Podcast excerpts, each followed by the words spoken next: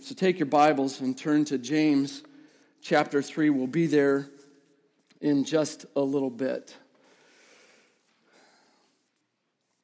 Is all anger sinful? I'd like for you to answer that out loud. Is all anger sinful? No, it is not. You and I are made in the image of God. Quick, don't sit there and go, it's okay, I'm angry. It's okay to be angry. He just said not all anger is sinful. we'll get to that, and we'll spend the rest of the day talking about that. But we're made in the image of God. And over 375 times in the Bible, it says that God pours out his wrath, or God was angry, or Jesus was angry, or Jesus was upset. 375 times there's this righteous anger. But in Ephesians chapter 4, verses 26 and 27, it says, In your anger, or different translation says, Be angry. There it is. In your anger, or be angry. Not all anger is sinful. The problem is right next to that phrase in Ephesians chapter 4, it says, In your anger, here it is, do not sin. Be angry and do not sin. You see, there's a very thin line between righteous anger and selfish or sinful anger, and that thin line is the status of your heart. The only line between righteous anger and sinful anger is the status of our, of our hearts. That's what's going to make it hard for us today to blame circumstances or others or my heritage or my personality or this is who I am. Did you know that modern medicine has linked at least 51 illnesses to anger? 51 illnesses to anger. You say, yeah, but pastor, pastor, I just, I just lose it. I can't, I can't control my anger. I've heard that a lot over the last several years of ministry. I can't control my anger. And usually it's with guys. We'll just cut, cut to the chase. Usually it's with guys. I can't control my anger. And I, my very first question is Do you get angry at, at work? Do you spout off at work? Do you yell at work? And he says, Oh, no, I would get fired. So you can control your anger. It's whether you choose to control it or not to control it. Okay? So we're not talking about venting today. I'm not, I'm not going to give you 10 or 15 different ways to vent your anger. We're going to talk today about what the Bible says when it comes to controlling our anger.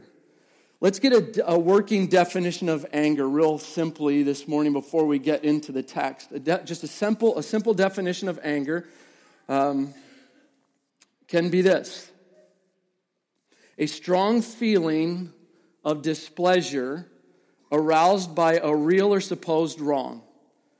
Anger is a strong feeling of displeasure aroused by real or supposed wrong. All right, that's one way to view it. I have a picture up on the screen that will come up on the screen. This is how I should view it. Okay? When Thor, Thor throws his hammer, it's injustice. But when I throw in a hammer, I need anger management classes. Why is that right? Why is that fair? Did you know that $15.5 billion is spent in America on anger management courses each year? 15.5, excuse me, 16.5 billion dollars spent on anger management courses. 25 million Americans participate in anger management courses. And the reason 25 million people uh, uh, participate in anger management courses is because another 25 million people won't admit that they struggle with anger. That, that number could probably be doubled. Okay? We're going to see that, uh, that we have the capacity, each one of us has a capacity for unrighteous, sinful anger. But anger, in and of itself, is not something evil. God has instilled within us certain emotions, and God has instilled within us the emotion of anger. And when these emotions work properly, they serve to protect us and to build us, up. Anger is actually a gift from God. And when used in a positive way, It can do great things in the kingdom of God, but it's when anger is used the wrong way or in a destructive way, it can become very destructive when it is not controlled. That sets us up for the text this morning. So before we get into that, um, let's pray.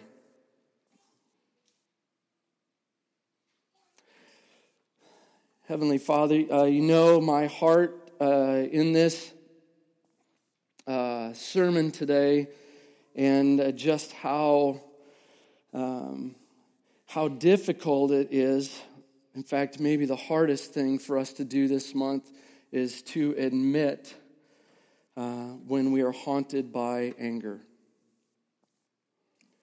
is to, above all else, guard our hearts but to let the walls crumble and fall down around the unrighteous, sinful anger that can be stored up in our hearts, whether it's bitterness, wrath, clamor, slander, malice, all these words that you call reactionary and sinful, that when we harbor them in our hearts, uh, they can destroy relationships. I pray this morning that uh, we would let down not the guard around our heart, but the guard around our mind and be willing to admit when we are haunted by anger. Jesus, through your Spirit, reveal what we need to know through your word today. It is living and active, it is sharper than any two edged sword, and it cuts past bone and marrow into the very soul and intentions of my heart. We pray this in your Son's most powerful name. Amen.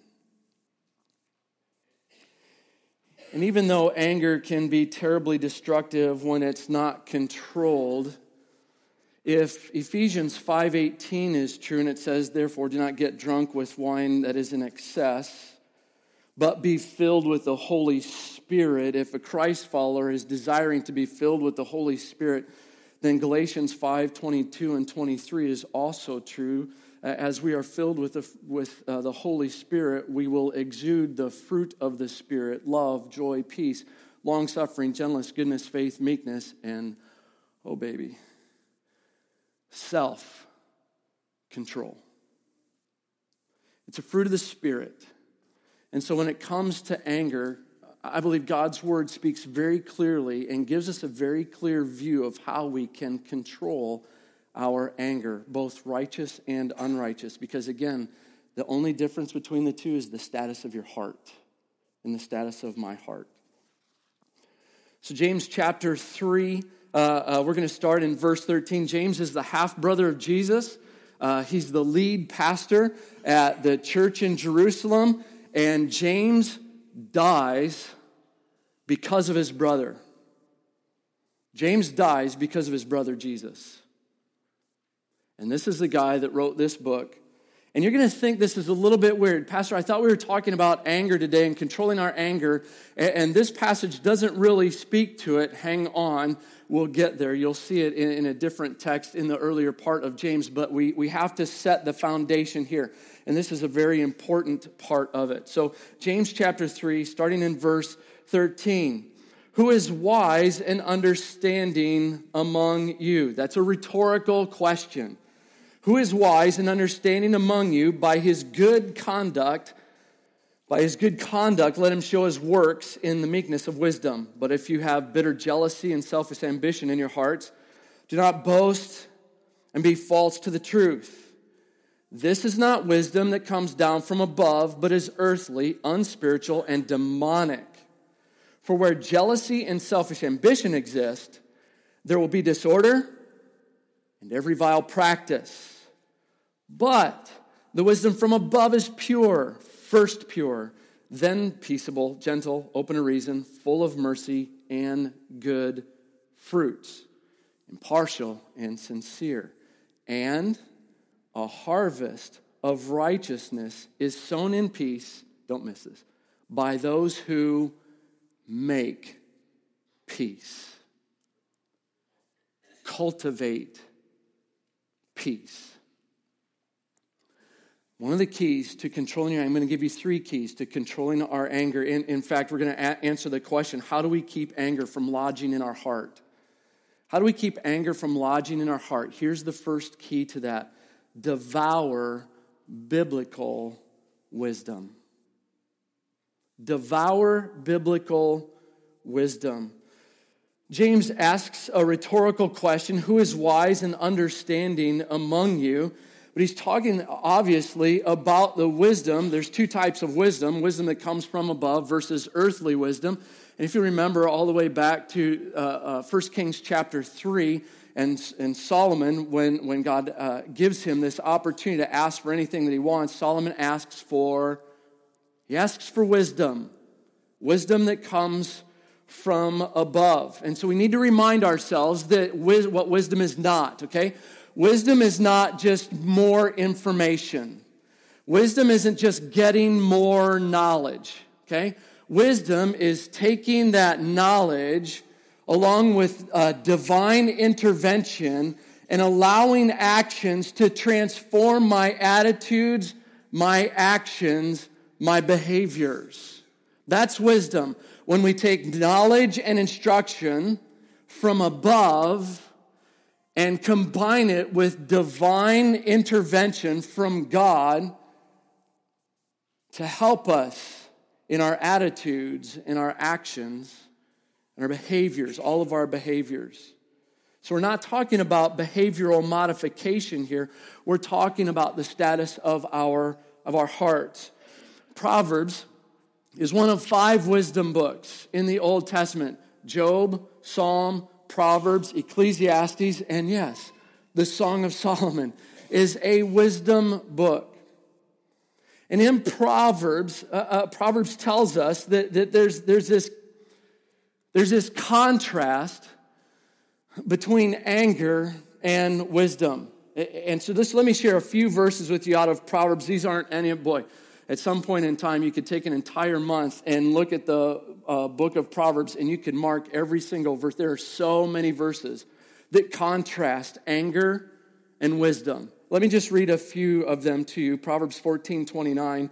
Whoever is slow to anger has great understanding, but he who has a hasty temper exalts folly, is a fool.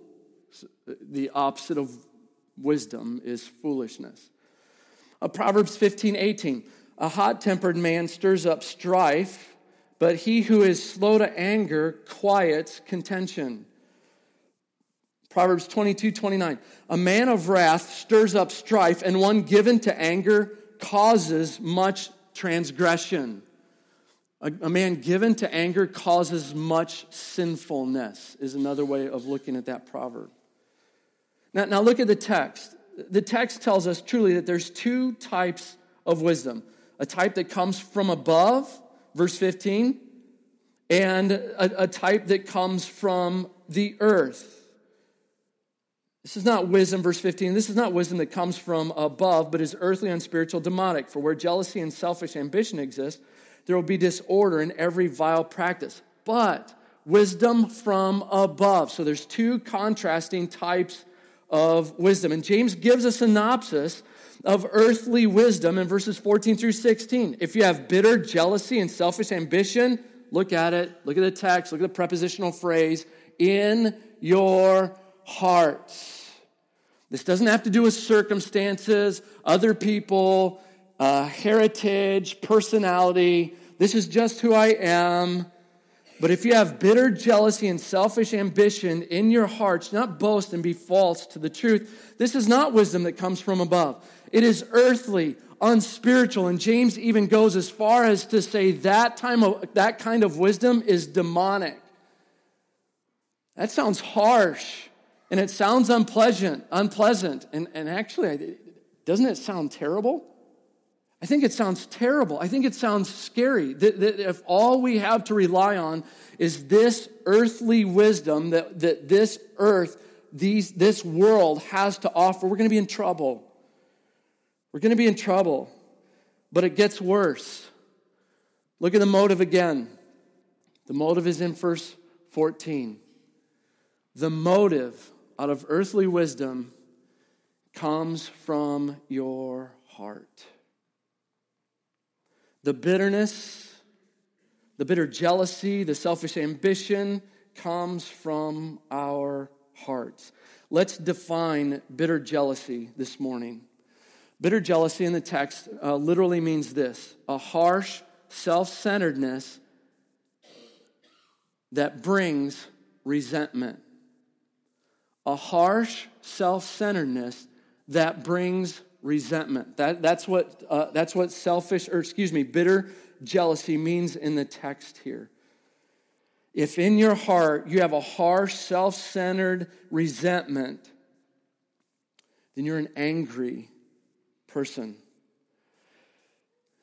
If you have bitter jealousy or selfish ambition, that, that idea of selfish ambition is this that, that I'm anything that I do, anything that I say is for selfish gain. I deserve, I should get. The reason that we lose our temper, the reason that we get angry, let's just be honest with each other. The reason that you and I get angry is because we believe we have certain inalienable rights, and those inalienable rights have been infringed upon by someone or something else. And because those rights have been infringed upon, we have this selfish bitterness or selfish ambition inside of us. We're resentful because we have those inalienable rights. Don't think this is true? Let's take some scenarios this morning. Somewhere, each one of us at some point in time think we've probably thought this I have the right to have consistently obedient children. Right? Right? Right. I remember talking with a, a, newly married couple that said, My kids will never, my kids will never do this. My You're wrong.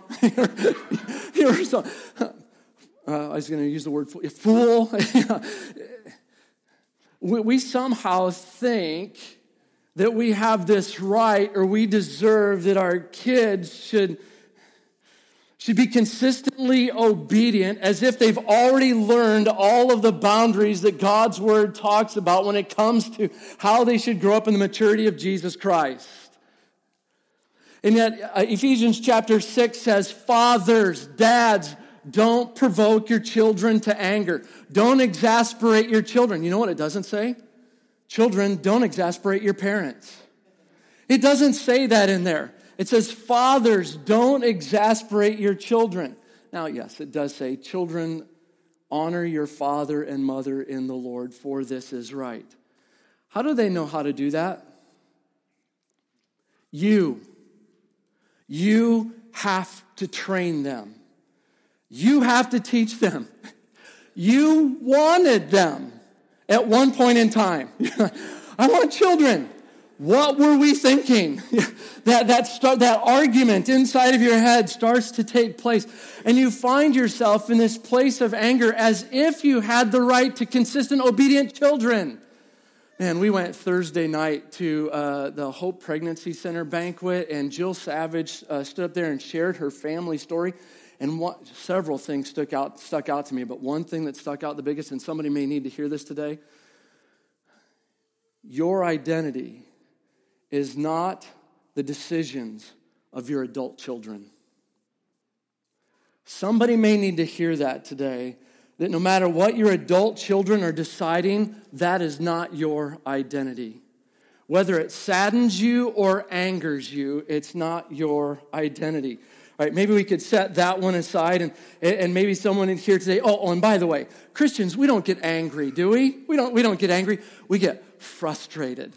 Listen, kids, we're not angry. I'm just frustrated with you, because you know, you're trying your very best to push it down. And I'm just, I'm just frustrated. So go to your room before I pound you into the. Okay, I'm just, I'm just frustrated with you. But we take that same idea into our careers and into our jobs. We all deserve to have a great boss that always pats us on the back and loves what we're doing, right?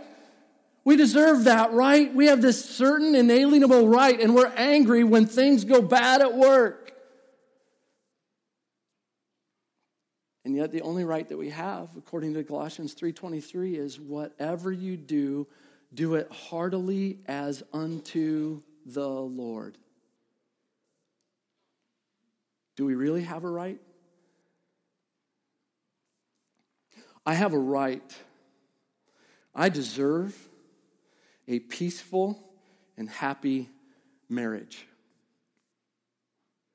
Really? Sinful man? Sinful woman? In God's great grace, thought this would be a good idea to bring a selfish man and a selfish woman and unite them together in holy matrimony and say, the two of you will become one flesh? Are you nuts? Is that really the best thing? I deserve, I have rights to a happy, fulfilling marriage. And yet the Bible says in 1 Peter chapter 3, husbands, live with your wife in an understanding way. In Ephesians chapter 5, wives, respect your husbands. Two totally and completely sinful people being brought together in the unity of God to be one before Him and to be a picture of Christ in the church. It's not about having a right, it's about fighting for that right to be married. I have a right. I have a right to good health. Maybe your health, maybe there's some things going on in your life and it's made you angry. That some of these things, I, I have a, I get it as toothache, you know, every once in a while, and, and it angers me. I'm like, ah, I shouldn't get this. I brush my teeth. Why do I have this toothache. And, and so they went in and they did some work and they put a cap on it. Hey, guess what? It still hurts. Fix it. I don't want to hurt. I don't want to suffer. I don't want any pain. This body is broken. And some of us need a reminder today that this body is meant for the grave. It's not going to make it past this time that we're living on earth. It is the very soul that is within inside you that lasts for eternity. Why are we angry? Why are we angry? Like, well, Pastor Jared, man, just a bit over the top here this morning. That's a, you're exaggerating. Am I? Verse 16 For where jealousy and selfish ambition exist, there will be disorder, um, chaos, confusion, instability. That's, that's what that word means disorder. There will be disorder, confusion, chaos, and instability in this world.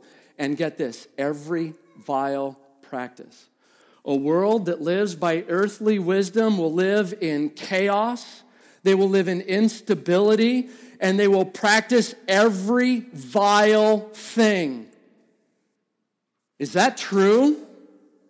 That is absolutely true. We only need to take a moment to look at the world around us that is infatuated with their own wisdom.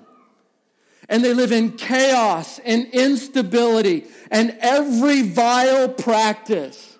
Is it really so far for us to say, here's how I normally explain, I would explain this.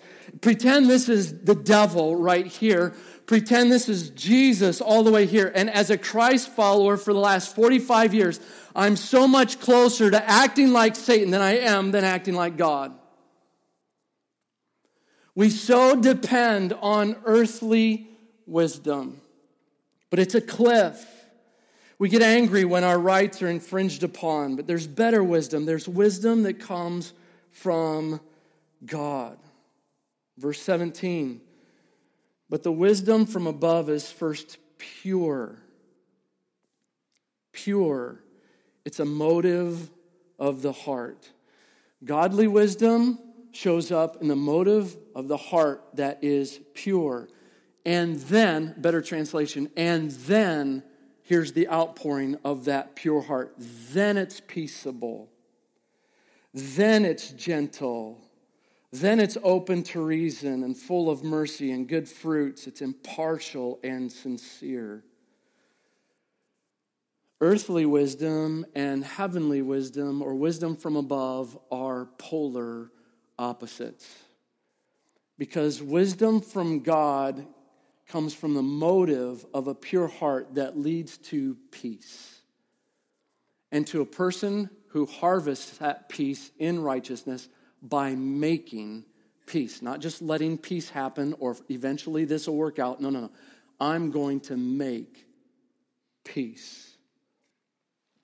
And all of that sets up what happens next in the text. So, how do you keep anger from lodging in your heart? First, by devouring godly wisdom, wisdom from above that brings peace and understanding and gentleness. Here's the second. Second key to keeping anger from lodging in your heart by exhibiting genuine humility. Here's where it gets really tough. For what causes quarrels and what causes fights among you? Is it not this? that your passions are at war within you. You desire and do not have, so you murder. You covet and do not obtain, so you fight and quarrel. You know, we have this uh, separation in our Bibles from chapter 3 to chapter 4. We have this separation. But this was a book, this was a letter that was written by James, so there's no separation. Inside of context, we go from wisdom, and James then goes to quarreling, arguing, in anger and disagreement? What, what, what quarrels are there among you? What causes fights among you? And you're like, Pastor, Pastor. Hey, listen, it's not what, it's who. who causes quarrels and, and who causes all of this anger? Who causes fighting? Uh, I'm, I'm going to show you something that's very, very important. It doesn't matter if it's a what, and it doesn't matter if it's a who because this is what James does, and this is where it hurts the most. Is it not this, that your passions and your pleasures are at war within you. The reason that you and I struggle with anger, are haunted by anger, allow anger to harbor in our hearts, isn't because of my circumstance. It isn't because of the what. It isn't because of the who. It isn't because of my heritage. It isn't because it's just who I am in my personality. It's because something bad is happening in my heart. I have these certain desires and certain pleasures and certain passions that are at war within you. There's this it's really uh, it's an old group and they sound old but but petra they have this song called dr jekyll and mr hyde. And it's all about this war of this man that's inside of us. Paul talks about it in romans the things that i want to do i don't do and the things that i don't want to do i do. There's this war going on inside of me i have inalienable rights and yet so that anger doesn't take up lodging in your heart, you have to exhibit humility. Because earthly wisdom brings arrogance, and heavenly wisdom brings humility. What's the text saying here? The text is saying, own it. Own it. Can you just do that this morning?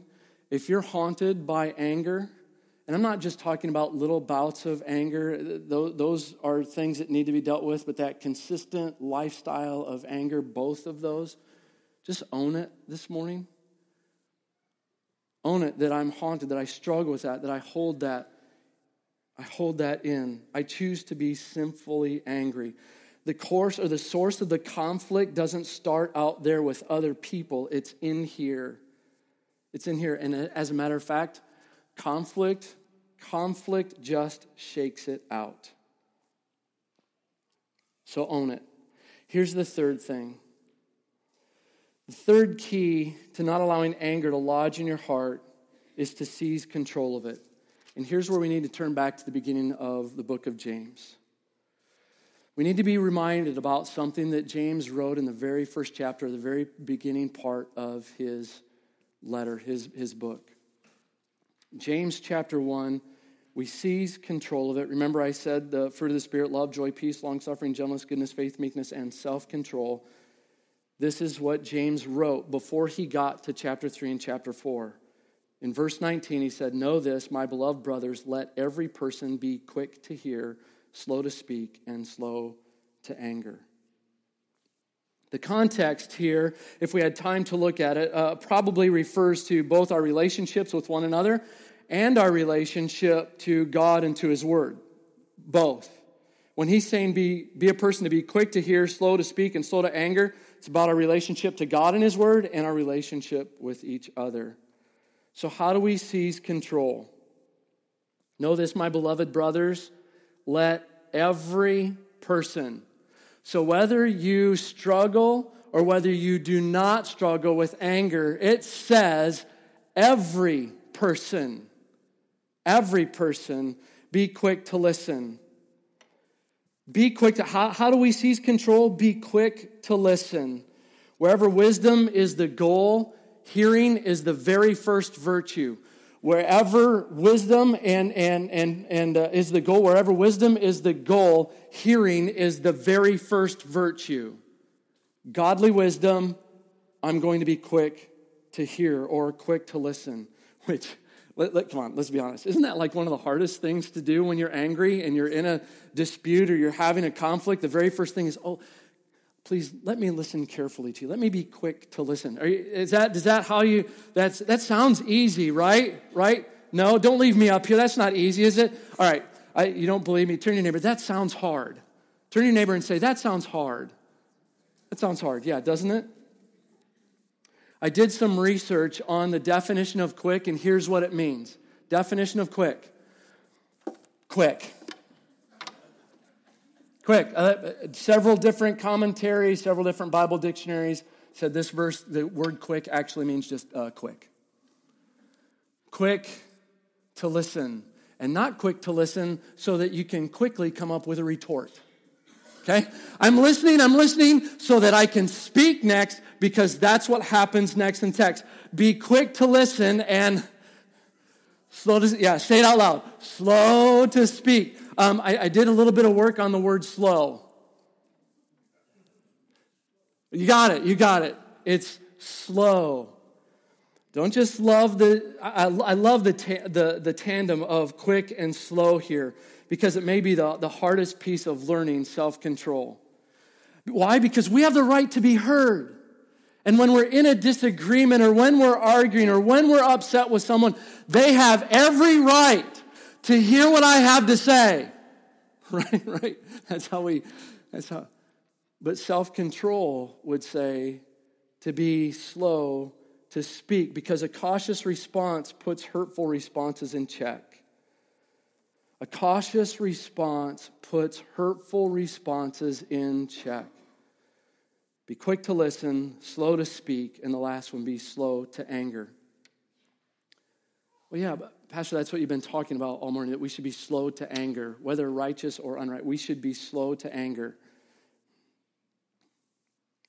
What if the answer to the question, why should we be slow to anger? What if the question was really simple? It's twofold, but it's really simple. It is. Why be slow to anger? Here's the first reason why we should be slow to anger because it reflects the character of God. At the very beginning of this message, I said, You and I are made in the image of God. Genesis chapter 1, verse 26. And because we are made in the image of God, how we act and react should be a, reflecting, a reflection of the image of God. And in Psalm 140, let me look here real quick. In Psalm 145, verse 8, it says, The Lord is slow to anger and abounding in steadfast love. Why be slow to anger? Because when we are slow to anger, it displays the character of God. Let me give you another reason why being slow to anger is wise. Okay, here's the second reason, it's up on the screen because it's the greatest display of anger and love that was poured out on the cross. The greatest display of righteous anger, the wrath of God poured out on Christ, and the greatest response to that anger is the unconditional, unwavering love of Christ to take the wrath of God on himself for all sins, past, present, and future. It is the picture of the gospel before us. And that's why Paul was able to write in Ephesians chapter 4, verse 32 Be kind, tenderhearted, forgiving one another, just as God in Christ has forgiven you and me. That's why we're to be slow to anger.